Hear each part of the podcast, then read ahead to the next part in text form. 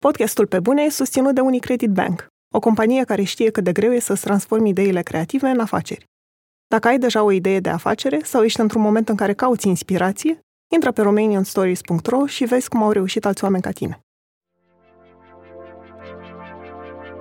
După aia ajungeam seara acasă, stăteam o oră, după care mă apucam să-mi lucrez proiectele de freelance până la 10, 11, 12 noaptea, mă culcam, rinse and repeat, o luam de la capăt pe măsură ce înaintam cumva și evoluam profesional, eram din ce în ce mai, mai nemulțumită de ce făceam.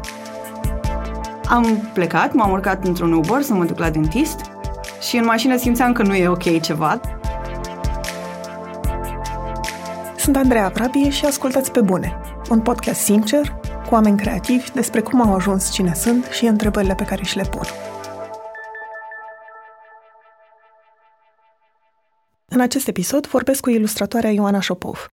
Când era în liceu, Ioana visa să fie artist și să locuiască într-o mansardă în Paris.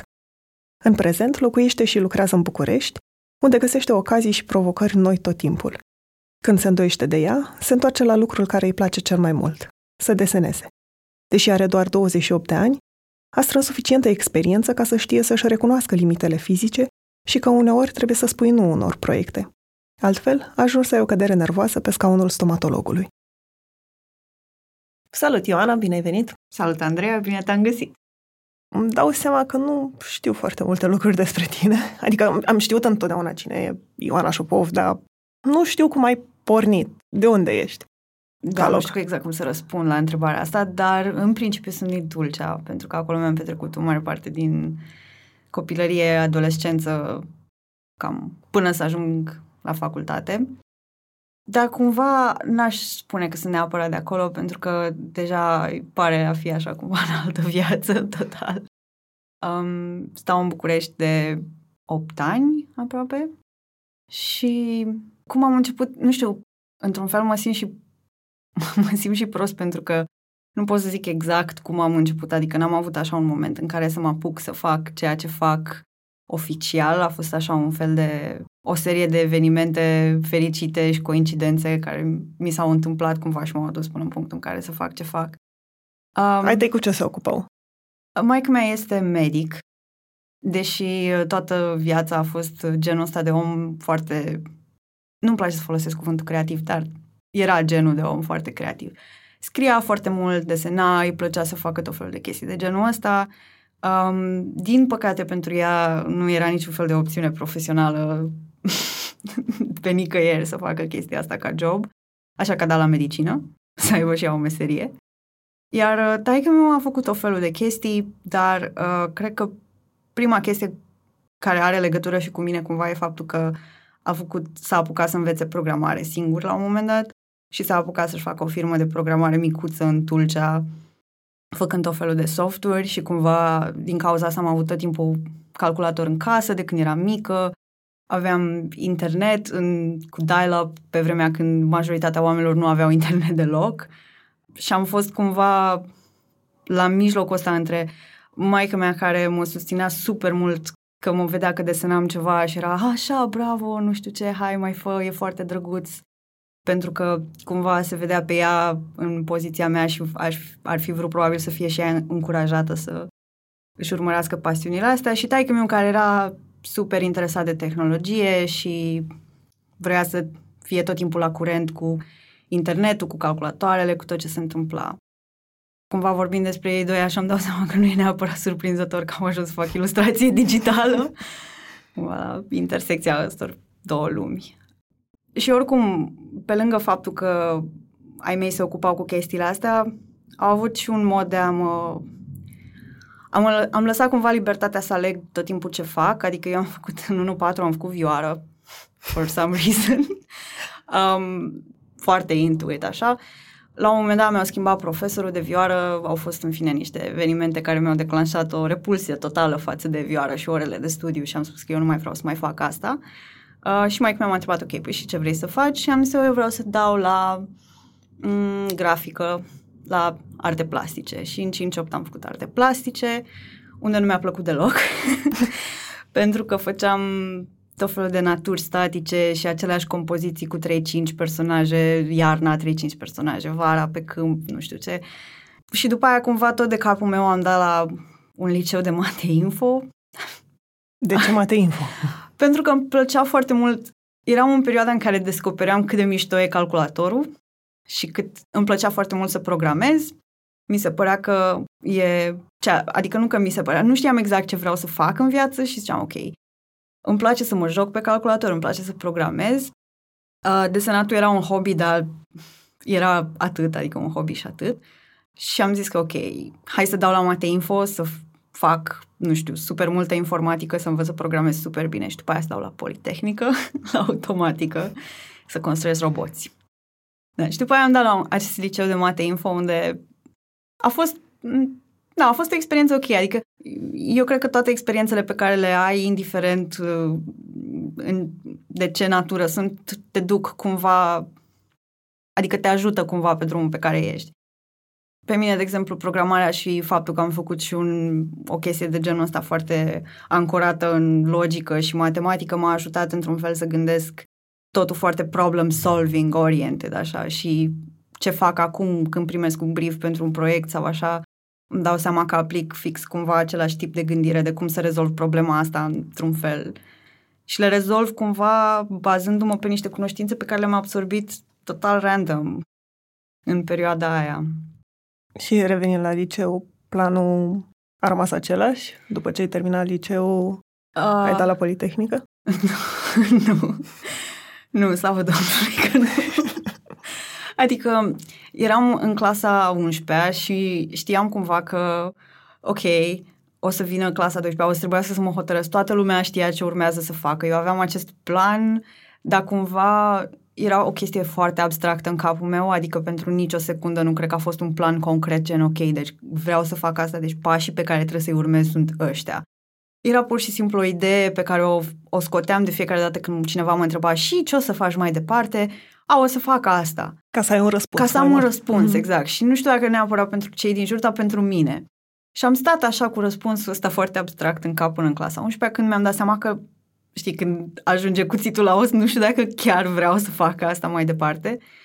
Și printr-un fel de, din nou, coincidență, o colegă de-a mea de clasă se apuca să facă meditații, să dea la arhitectură.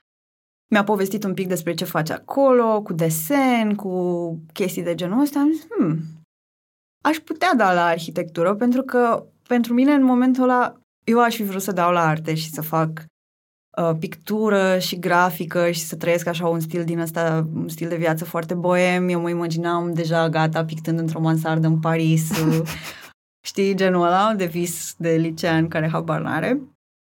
Și, uh, dar în același timp mă gândeam la ce mi-a zis maica mea, și anume că ea mă susține super mult și ea și taică noi, noi te susținem, te încurajăm să-ți urmezi pasiunea, dar trebuie doar să iei în calcul faptul că după ce termin facultatea nu poți să te muți înapoi cu noi, trebuie să trăiești din ceva. Adică noi te iubim, dar nu vrem să îți dăm impresia greșită că te poți întoarce aici uh, dacă nu reușești să-ți construiești cumva uh, propriul tău drum în viață. Și am zis, ah, ok, bun, deci nu pot să fiu artist pentru că nu e o opțiune pentru un drum în viață în punctul ăsta. Dar arhitectura, în schimb, era cumva la mijloc între ești un pic artist, dar în același timp ai o meserie, știi? Adică... Era mai serios. Era, exact, era o chestie la care nimeni nu s-ar fi gândit să întrebe, a, și asta e hobby-ul tău și tu ce faci de fapt? Și nu, ești arhitect, ești arhitect. Am dat la Minco, am intrat la design interior, am zis, ok, voi fi designer interior. Bun. Schimbăm puțin planul. Schimbăm puțin planul. Asta vom face. E, și în tot timpul ăsta eu tot desenam, tot îmi făceam personajele mele și umpleam caietele mele de schițe de tot felul de chestii. Uh, dar era așa cumva o viață complet separată de ce făceam eu pentru facultate și uh, în perioada aia am apucat să experimentez foarte mult cu ilustrația digitală, făceam tot felul de colaje, tot felul de lucruri. Și după aia, în anul 3, am participat eu la rândul meu la Visual Playground, la prima ediție de Visual Playground organizată în VIP Um, am avut ocazia să cunosc niște oameni extraordinari acolo, am rămas marcată total, um, printre care uh, Ovidiu Hrin și Ștefan Lucuț. Bine, au fost mult mai mulți oameni, dar cumva ei doi m-au au avut un impact super mare asupra mea, pentru că Ștefan era, era și designer și ilustrator, Ovidiu caligraf și designer și pe lângă faptul că ei erau niște oameni extraordinar de mișto, ei doi așa, mi se părea incredibil că practic am văzut ei pentru mine erau unicorni, erau ceva ce n-ar fi trebuit să existe, adică niște oameni care făceau ce mi-aș fi dorit eu să fac pe bani și erau fericiți și câștigau suficient cât să aibă na, o viață pe baza acestei meserii și erau fericiți și erau foarte, nu știu, erau ce mi-aș fi dorit eu să fiu când cresc mare. Și am zis, ok, bun, deci se poate. Dar știai deja că mm, îți dorești să trăiești din asta, din nu. ilustrații? Nu, eu mă obișnuisem cu ideea că o să fiu designer de interior. Îmi puneam tot felul de probleme de cum o să-mi obțin dreptul de semnătură, mă implicasem în asociația de studenți, să militez pentru schimbări în ordinul arhitecților. Adică eram foarte în viața aia și mă gândeam că ok, trebuie să mă dedic acestei meserii și în mare parte îmi dau seama pentru că nu credeam că am neapărat o alternativă, adică credeam că ăla e, ăla e cel mai bun drum pe care pot să-l am, care să îmbine cumva ce îmi place să fac și ce trebuie să fac. Și cred că ăla a fost cumva momentul care, adică dacă în toată povestea asta a fost un moment decisiv, cred că ăla a fost.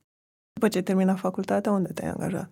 Primul meu job a fost la un, uh, un studio foarte micuț de uh, stock din București. Aveau nevoie de un artist care să deseneze designuri de tricou și tot felul de chestii pe care să le vândă pe site. Mi-am zis, ba, da, de ce nu? Adică sună ca ceva ce mi-ar plăcea să fac, oricum habar n-aveam ce urma să fac. Cumva mă împăcasem așa cu ideea că o să ajung probabil să lucrez în advertising într-un fel sau altul. Până în punctul ăla lucrasem în timpul facultății între anul 3 și anul 5 când mi-am dat diploma câteva proiectele de ilustrație în advertising și cumva mă gândeam că ok, dacă o să fie un job, o să fie în agenție, dar îmi găsesc eu ok în regulă. Și până la urmă am ajuns la acest mic studio, unde am stat 2 ani aproape și unde mi-a plăcut foarte mult pentru că am învățat foarte multe lucruri despre desenat digital, despre desenat tradițional, pentru că am fost pusă să desenez tot felul de monștri, de chestii, de obiecte random. A trebuit să, să învăț efectiv să desenez toate chestiile astea și m-a ajutat foarte, foarte mult să îmbunătățesc skill-ul tehnic. Mi-am dat demisia, am fost freelancer o perioadă. După aia m-am reangajat la un studio uh, cu Radu Pop, a.k.a. Noper. Freelancer cât timp ai lucrat? Am stat, cred că am stat șase luni din momentul în care mi-am dat demisia de la primul job și între jobul de la ActiBuild, de la studioul lui Radu.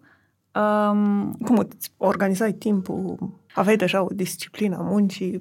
Da, probabil pentru că în timpul în care am avut primul meu job, încercam întotdeauna să nu spun nu proiectelor și lucram tot felul de proiecte, fie că erau pro bono, fie că erau pe bani, foarte puțin, dar erau suficient cât să mă motiveze să le fac și ziua eram la studio de la 10 la 6 și după aia ajungeam seara acasă, stăteam o oră, mâncam ceva, mai beam o cafea eventual, um, după care mă apucam să-mi lucrez proiectele de freelance până la 10, 11, 12 noaptea, mă culcam, rinse and repeat, o luam de la capăt, adică am trecut de la a lucra aproape tot timpul, efectiv tot timpul pe care îl aveam la dispoziție, la deodată acest sistem în care nu trebuia să mă mai trezesc de dimineață să mă duc la birou. Și primele două luni, evident, au fost două luni în care cred că am stat în continuu în pijamale, nu am ieșit din casă, am mâncat numai fast food, comandat și uh, m-am jucat, cred că Witcher, foarte mult, foarte mult, 200 de ore de joc, cred, cel puțin.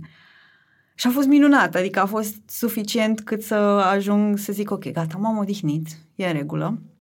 Și după aia, evident, a început să mă roadă faptul că nu făceam nimic, pentru că e o chestie cu care mă zbat tot timpul. Eu muncesc foarte, foarte mult în continuu și după aia zic, ok, acum merit o pauză și când iau pauza mă simt atât de vinovată că nu fac nimic, atât de vinovată.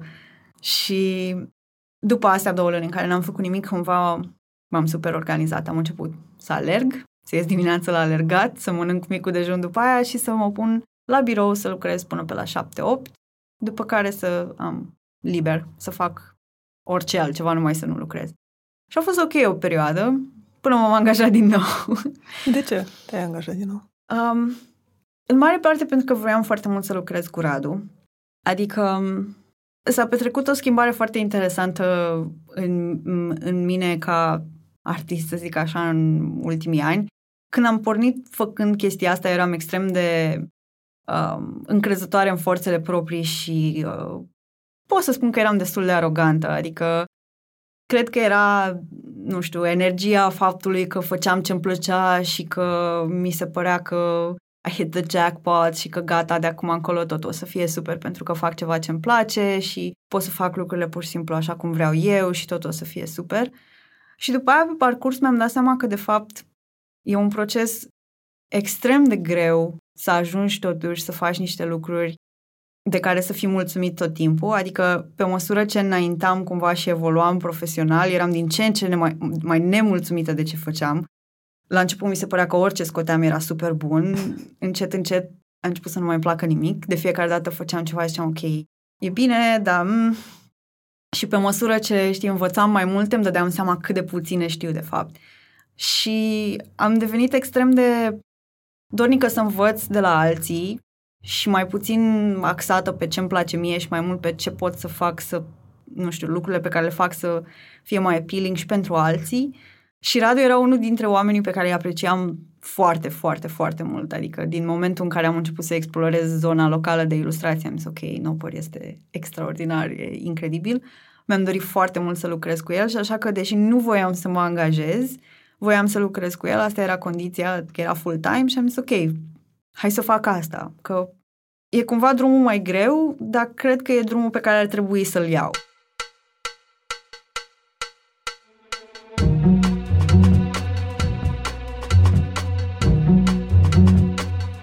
Anul trecut te-ai uh, întors la freelancing. Cum ai luat decizia asta? Uh, eram în situația în care se întâmplau trei lucruri în paralel și anume eram, cum ziceam, angajată la acest studio de creație și ilustrație și animație, unde lucram 8, 9, 10 ore, 11 ore pe zi. În afară de asta, făceam freelance în continuare pentru că nu puteam să mă opresc din chestia asta. Era cumva perfect natural pentru mine să fac asta în continuu. Și uh, în același timp organizam Visual Playground 2016, care era o chestie destul de mare, era foarte multă presiune, eram puțini oameni care ne ocupam de organizare și erau foarte multe lucruri de făcut până în aprilie uh, 2016 în care na, trebuia, să, trebuia să se întâmple evenimentul. Era o perioadă extrem de aglomerată din toate punctele de vedere și pe lângă toate chestiile astea, eu particip în general la evenimente la care sunt chemată să țin workshop-uri pentru studenți. Acceptasem să țin un workshop uh, în cadrul unui festival numit Adweek, uh, un workshop pe ilustrație. Uh, aveam foarte multe lucruri de terminat la birou și pe lângă toate chestiile astea um, trebuia să mă duc la dentist, să trec prin niște extracții ca să uh, avanseze toată treaba cu aparatul. Și pe parcursul... Pentru că porți aparat dentar. Pentru că port aparat dentar, da. Și pe parcursul chestiilor ăstora eram foarte relaxată și degajată, sau cel puțin așa credeam. Eu, de fiecare dată când mi se mai arunca câte un deadline în față sau câte un task pe organizare sau uh, câte ceva, spuneam, da, sigur, nu e nicio problemă, o să total fac asta pentru că pot și pentru că, da, e calea mai grea, dar e ok. în final o să fie un lucru bun pentru mine. Și mi-am spus chestiile astea, cumva cred că încercam să mă conving pe mine că totul e ok totul nu era ok. și mi-am dat seama de chestia asta când, uh, cu o zi înainte de workshop, cerusem liber de la birou, uh, în ziua workshopului, pentru că cu o seară înainte urma să mă duc la dentist pentru extracții. Uh, mi s-a zis, da, sigur poți, poți să-ți iei liber, e ok. Și după aia, fix înainte să plec la dentist în seara aia, colegul meu m-a rugat dacă se poate totuși să vin de dimineață, măcar patru ore ca să termin un packaging. Și în uh, stilul clasic am zis, da, sigur, vin mâine. Uh, și după aia o să mă duc acasă să mă odihnesc un pic și după aia mă duc la workshop să-l țin. Am plecat, m-am urcat într-un Uber să mă duc la dentist și în mașină simțeam că nu e ok ceva, dar nu știam exact ce.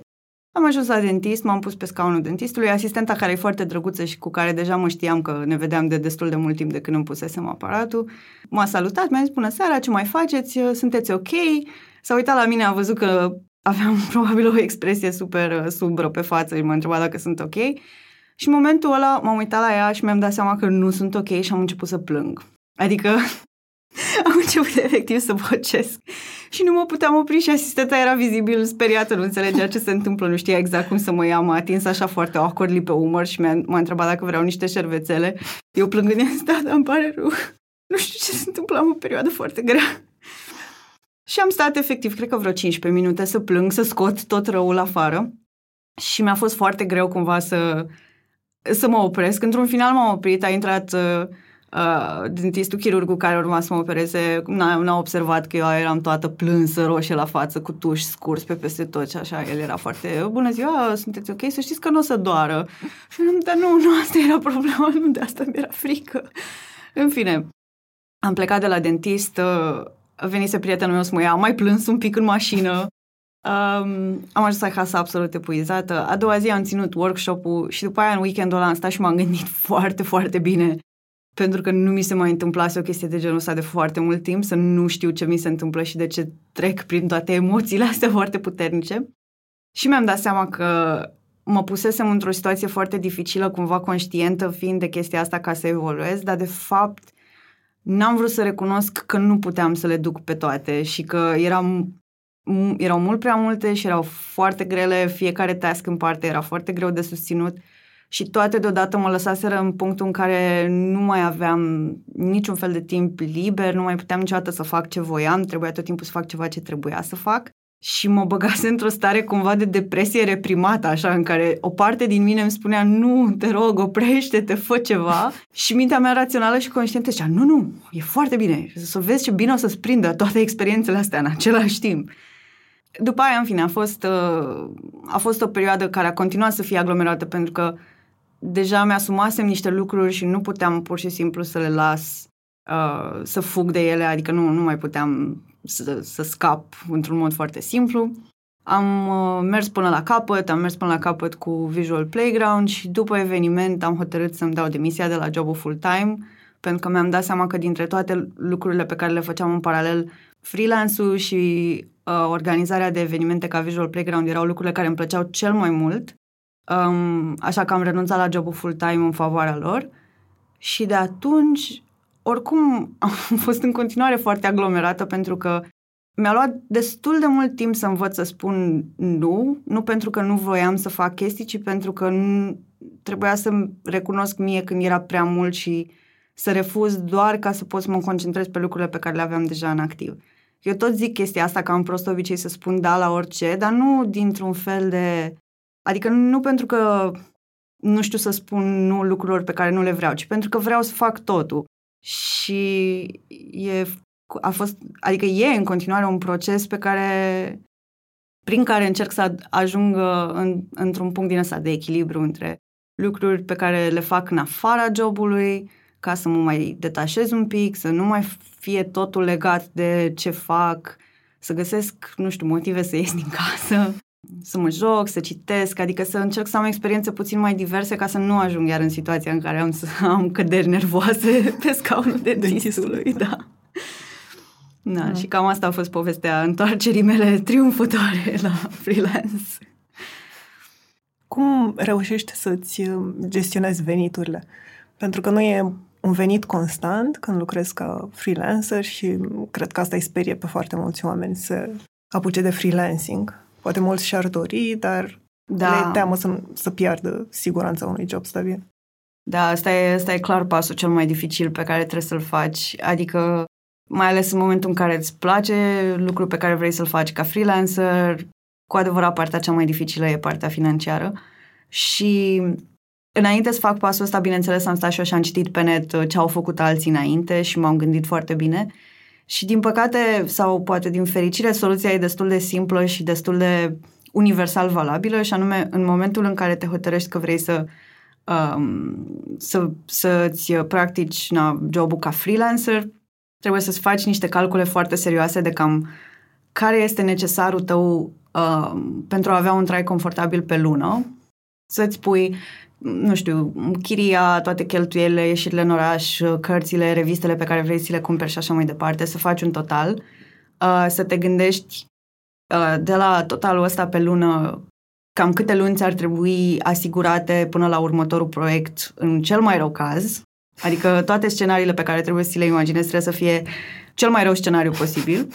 Și de cele mai multe ori ajungi pe la, nu știu, 3, 4, 5 luni poate și trebuie să înmulțești 3, 4, 5 luni cu necesarul tău pentru un trai confortabil sau na, un trai la minimum necesar dacă e nevoie și să strângi banii aia înainte să-ți uh, dai demisia de la job sau uh, ceva de genul ăsta. Adică este foarte important să, să ai un, un, uh, un backup plan.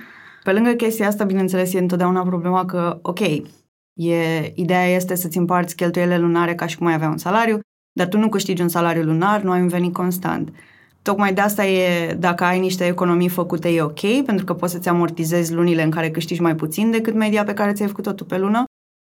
Și, în principiu, trebuie să fii, trebuie să fii așa pe jumătate contabil, pe jumătate project manager pentru propria ta viață, cumva. Um, și întotdeauna să te gândești la cel mai rău caz. Adică eu am...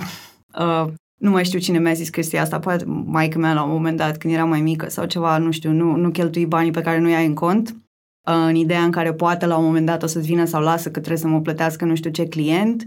Clienții tot timpul plătesc cu întârzieri.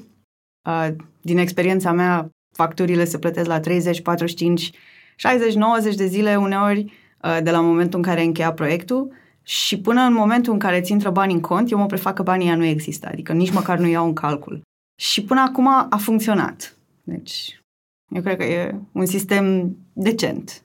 Deci nu ți s-a întâmplat niciodată să simți presiunea banilor și um, că cheltuielile tale sunt mult prea mari și trebuie să iei un proiect ca să ajungi la suma aia estimată pe lună. Um, și poate nu voie să iei proiectul ăla.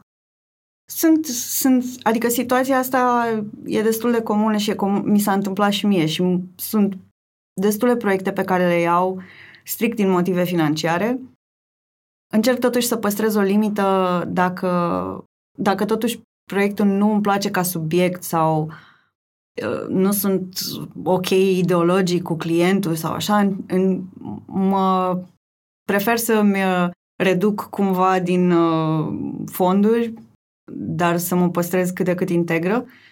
Dar sunt multe proiecte pe care le iau strict din motive financiare, ok, e un proiect interesant măcar, uh, uh, bugetul e ok, hai să-l iau pentru că totuși nu pot să fac doar ce vreau eu, trebuie să fac uneori și ce trebuie ca să nu mă susțin din punctul ăsta de vedere. Pentru că toți suntem la subiectul bani, știu că de câteva luni ai început să plătești o pensie privată sau poate chiar de anul de trecut. Mai mult, de mai mult, doi ani. oh. No. Cum ai hotărât asta? Uh, Cum ai ajuns să te gândești la pensie? N-am ajuns eu să fac asta cumva. Uh, cred că uh, când am împlinit uh, 26 de ani, uh, mama mea de ziua mea mi-a făcut cadou această pensie privată. deci s-a gândit altcineva pentru tine. Da, s-a gândit altcineva pentru mine. Uh, ea s-a gândit uh, la chestia asta, tocmai știind că sunt uh, liber profesionistă și că șansele mele la o pensie uh, de stat sunt minime. Și ea, în fine, ea evident este în punctul în care se gândește la toate chestiile astea și a vrut să-mi facă un uh, cadou foarte practic. De ziua mea și-a făcut chestia asta. Um, și inițial nu pot să zic că mi-a păsat foarte mult, adică am zis, da, sigur, foarte drăguț, mulțumesc mama, e super. Și n-am am trecut peste.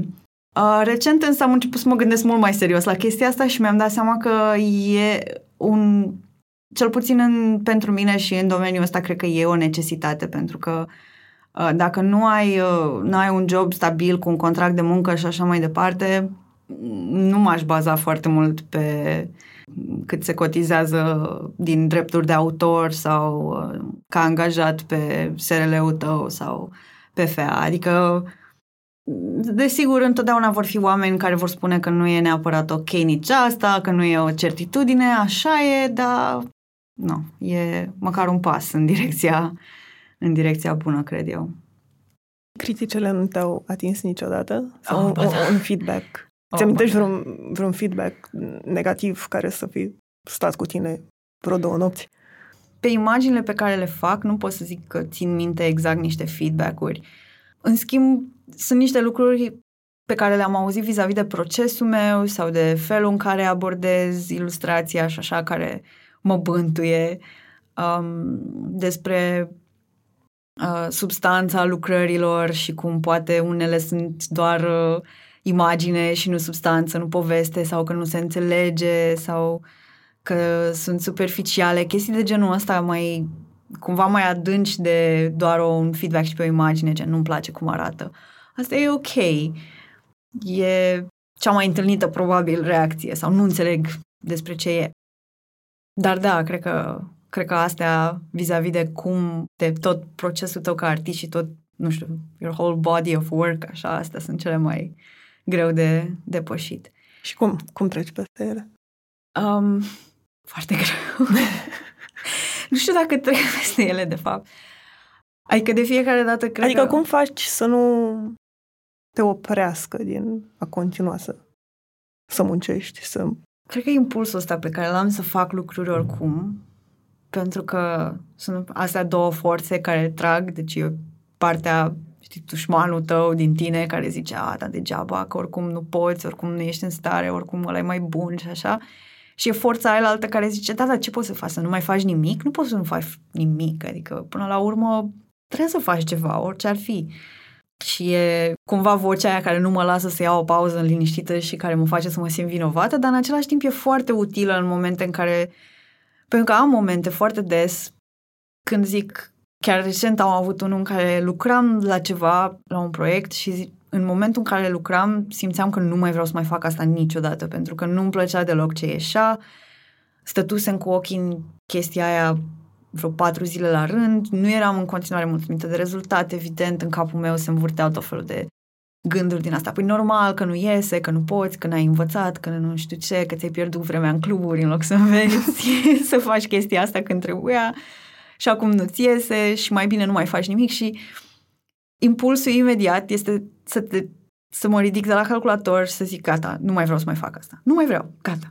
Dar după aia încep să mă gândesc, ok, dar în cazul ăsta e un client care totuși depinde de mine și în primul rând nu pot să-l las baltă pe el. Nu e vorba de bani, e pur și simplu vorba de, de bun simț și de onoarea, dacă e să iei așa, pe care mi-am pus-o la mijloc uh, acceptând proiectul ăsta. Apoi, chiar dacă n-ar fi vorba de, un, de altcineva care depinde de munca mea, nu cred că aș putea să zic, ok, nu mai fac nimic niciodată, să mă culc liniștită și să-mi văd de viață și să zic, gata, aia a fost a fost o perioadă din viața mea, s-a încheiat, acum o să fac altceva. Nu, nu, nu.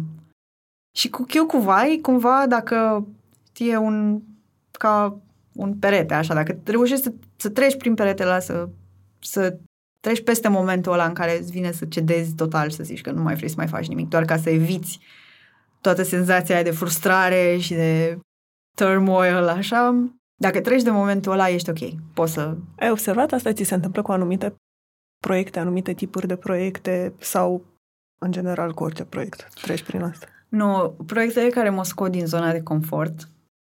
E culmea, sunt proiecte la care mă entuziasmez foarte mult. Zic, e ceva ce n-am mai făcut niciodată, este, o să fie super tare, pentru că eu întotdeauna am fost genul ăsta de om, am vrut întotdeauna să trec prin experiențe noi, să încerc lucruri noi. Um, și asta se leagă cumva de o altă frică pe care o am apropo de mine ca artist, dar uh, îmi place să experimentez super mult cu stiluri, cu tehnici și așa și când cineva vine și îmi propune o chestie care mă scoate din ce am făcut până acum, sunt foarte entuziasmată la început, dar de-abia aștept să fac. Și alea sunt proiectele care de obicei mă aduc în punctul în care zic nu mai vreau, nu mai pot, nu mai vreau, nu mai pot, pentru că mă, mă pun față în față cu propriile mele limitări și limitările alea inițial duc la starea asta de nu pot, nu sunt în stare uh, ce, ce am făcut până acum cu viața mea. Poate n-ar trebui să mai fac asta deloc, poate nu e asta menirea mea pe pământ. Dar pe care dacă reușesc, și de cele mai multe ori reușesc totuși să le duc la bun sfârșit și trec, tocmai că trec prin tot tumultul ăsta emoțional și tot chinul și așa, și cred că de acolo vine și mitul ăsta al artistului torturat de munca lui, la final, când totuși cumva sunt mulțumită de rezultat, dar mai mult decât atât e persoana pentru care sau cu care am lucrat sau care observă lucrarea în sine, sunt mulțumite sau așa, ăla e momentul în care zic, ok, ok, a trecut, e în regulă, n-am greșit, asta ar trebui să fac cu viața mea. Și după aia vine următorul proiect. Și tot așa.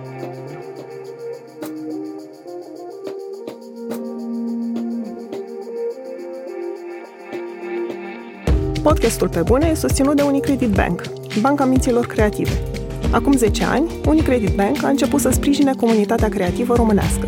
Astăzi, continuă să ajute și inspire oamenii care vor să înceapă sau să consolideze o afacere creativă, de la studiouri de design de interior la cafenele artizanale. Intră pe romanianstories.ro și descoperă lecțiile de viață ale antreprenorilor români.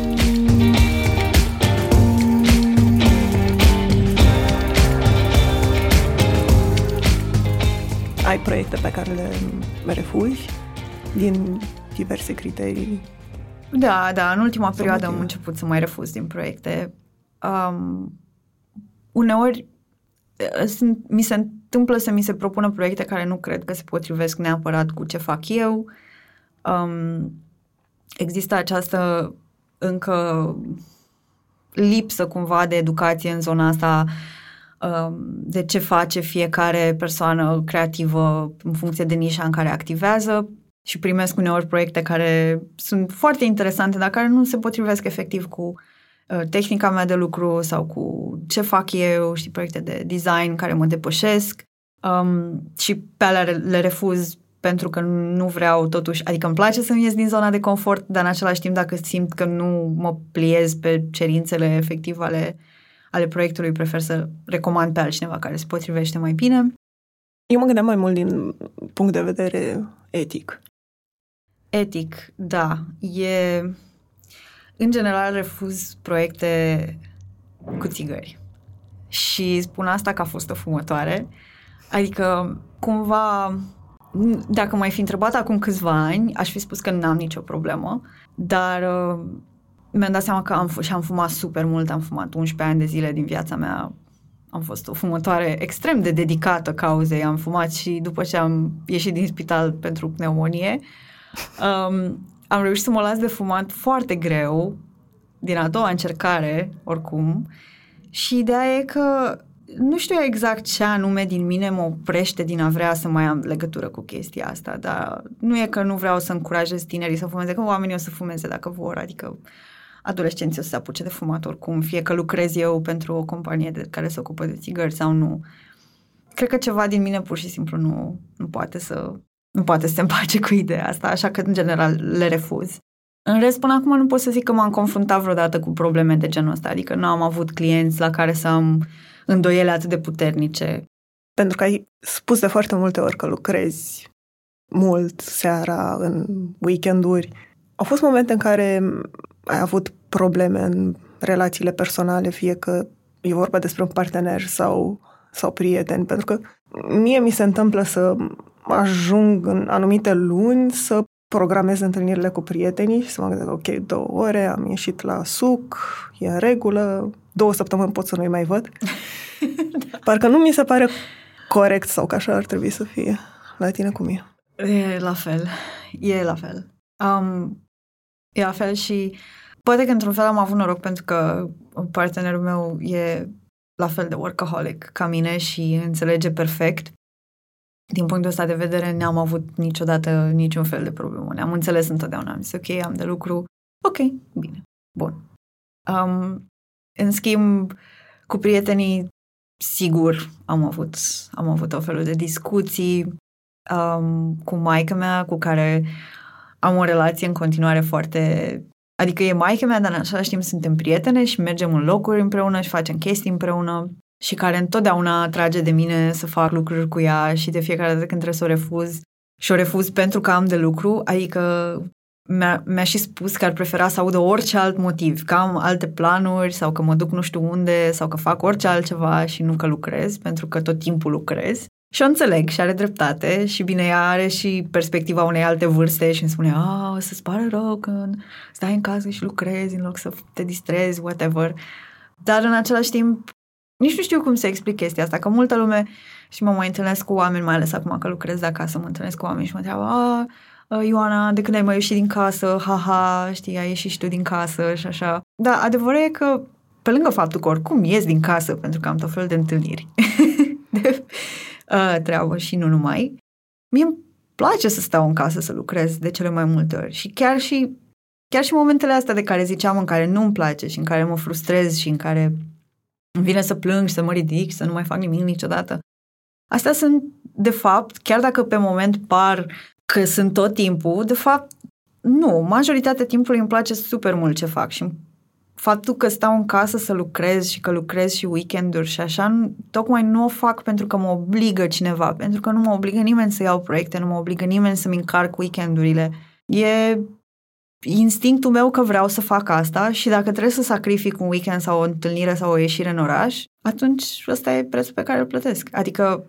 E o plăcere asumată, cumva. Da, exact. Și sunt momente în care ies în oraș și în timp ce sunt acolo mă gândesc de-abia aștept să ajung acasă să fac altceva.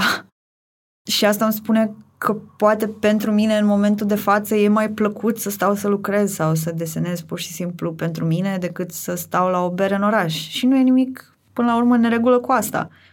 Cred că trebuie să-ți găsești un echilibru cumva între viața socială și muncă, dar nu trebuie să te forțezi să fii sociabil, să te forțezi să te rupi de muncă, decât dacă, nu știu, îți pune în pericol sănătatea fizică sau mentală într-un fel. Dar altfel, dacă e ceva ce îți face plăcere, de ce să nu... Știi? Cam cât timp lucrezi la, la proiecte personale? Um, din păcate, în ultimii ani, destul de puțin. Adică, printre picături atunci când apuc. Am problema asta că nu pot, nu știu, nu pot să commit to something pe termen foarte lung, pentru că tot timpul îmi vin alte idei și vreau să fac altceva. Și cred că asta e una din problemele pe care le am, adică e o face parte cumva din felul în care sunt și îmi influențează și felul în care lucrez. Și se potrivește cumva cu viața de ilustrator din punct de vedere al clientului, pentru că sunt obișnuită să trec tot timpul de la un client la altul, de la un brief la altul, dar când vine vorba de proiectele personale, e greu să-mi păstrez atenția la un singur proiect mai mult de câteva luni, tocmai de aia zic că le duc până într-un punct câteva luni și după aia îmi vine altă idee, zic ok, hai că las un pic și mă apuc de chestia asta și după aia o să mă întorc. Și nu mă întorc niciodată, pentru că tot timpul vine altceva și altceva și altceva și nu știu dacă proiectele în sine nu mă consumă suficient sau dacă trebuie să învăț eu să-mi dozez un pic efortul pe o singură pe o singură direcție și să o duc până la capăt, într-un fel sau altul. Asta e una dintre marile frici pe care le am oricum, că fac foarte multe lucruri deodată, că mă implic în foarte multe proiecte pentru că vreau să mă implic și pentru că vreau să fac toate lucrurile astea, dar în același timp e teama asta că uh, mă, mă implic în prea multe lucruri deodată și nu mă dedic suficient niciunui lucru în mod special. Um, și dacă mă bântuie ceva e chestia aia cu uh, Jack of all trades, master of none. Uh, și zic, ok, da, deci eu fac și aia, fac și aia, fac și aia, dar de fapt, dacă aș face poate un singur lucru, poate l-aș face mult mai bine. Ascultam podcast, unul din episoadele din Hidden Brain, despre uh, cum, de ce suntem atât de slabi când vine vorba să luăm decizii pentru noi și unul dintre motivele pentru care nu putem să ne hotărâm pe ce vrem sau așa e pentru că nu știm cine o să fim în momentul în care o să fim puși față în față cu alegerea pe care am făcut-o. Și cumva la asta m-am tot gândit că în ultimii 5 ani cred că m-am schimbat. Adică dacă m-aș întâlni cu mine de acum 5 ani, nu știu dacă m-aș recunoaște. Și like, wow, serios? Nu, nu mă gândeam că așa o să ajungi.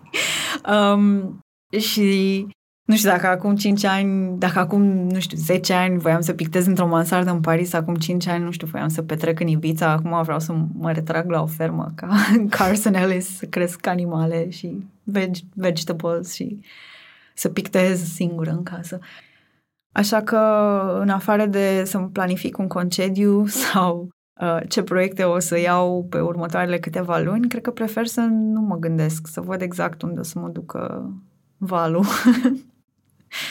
Cred că e mai ok așa, e mai sănătos.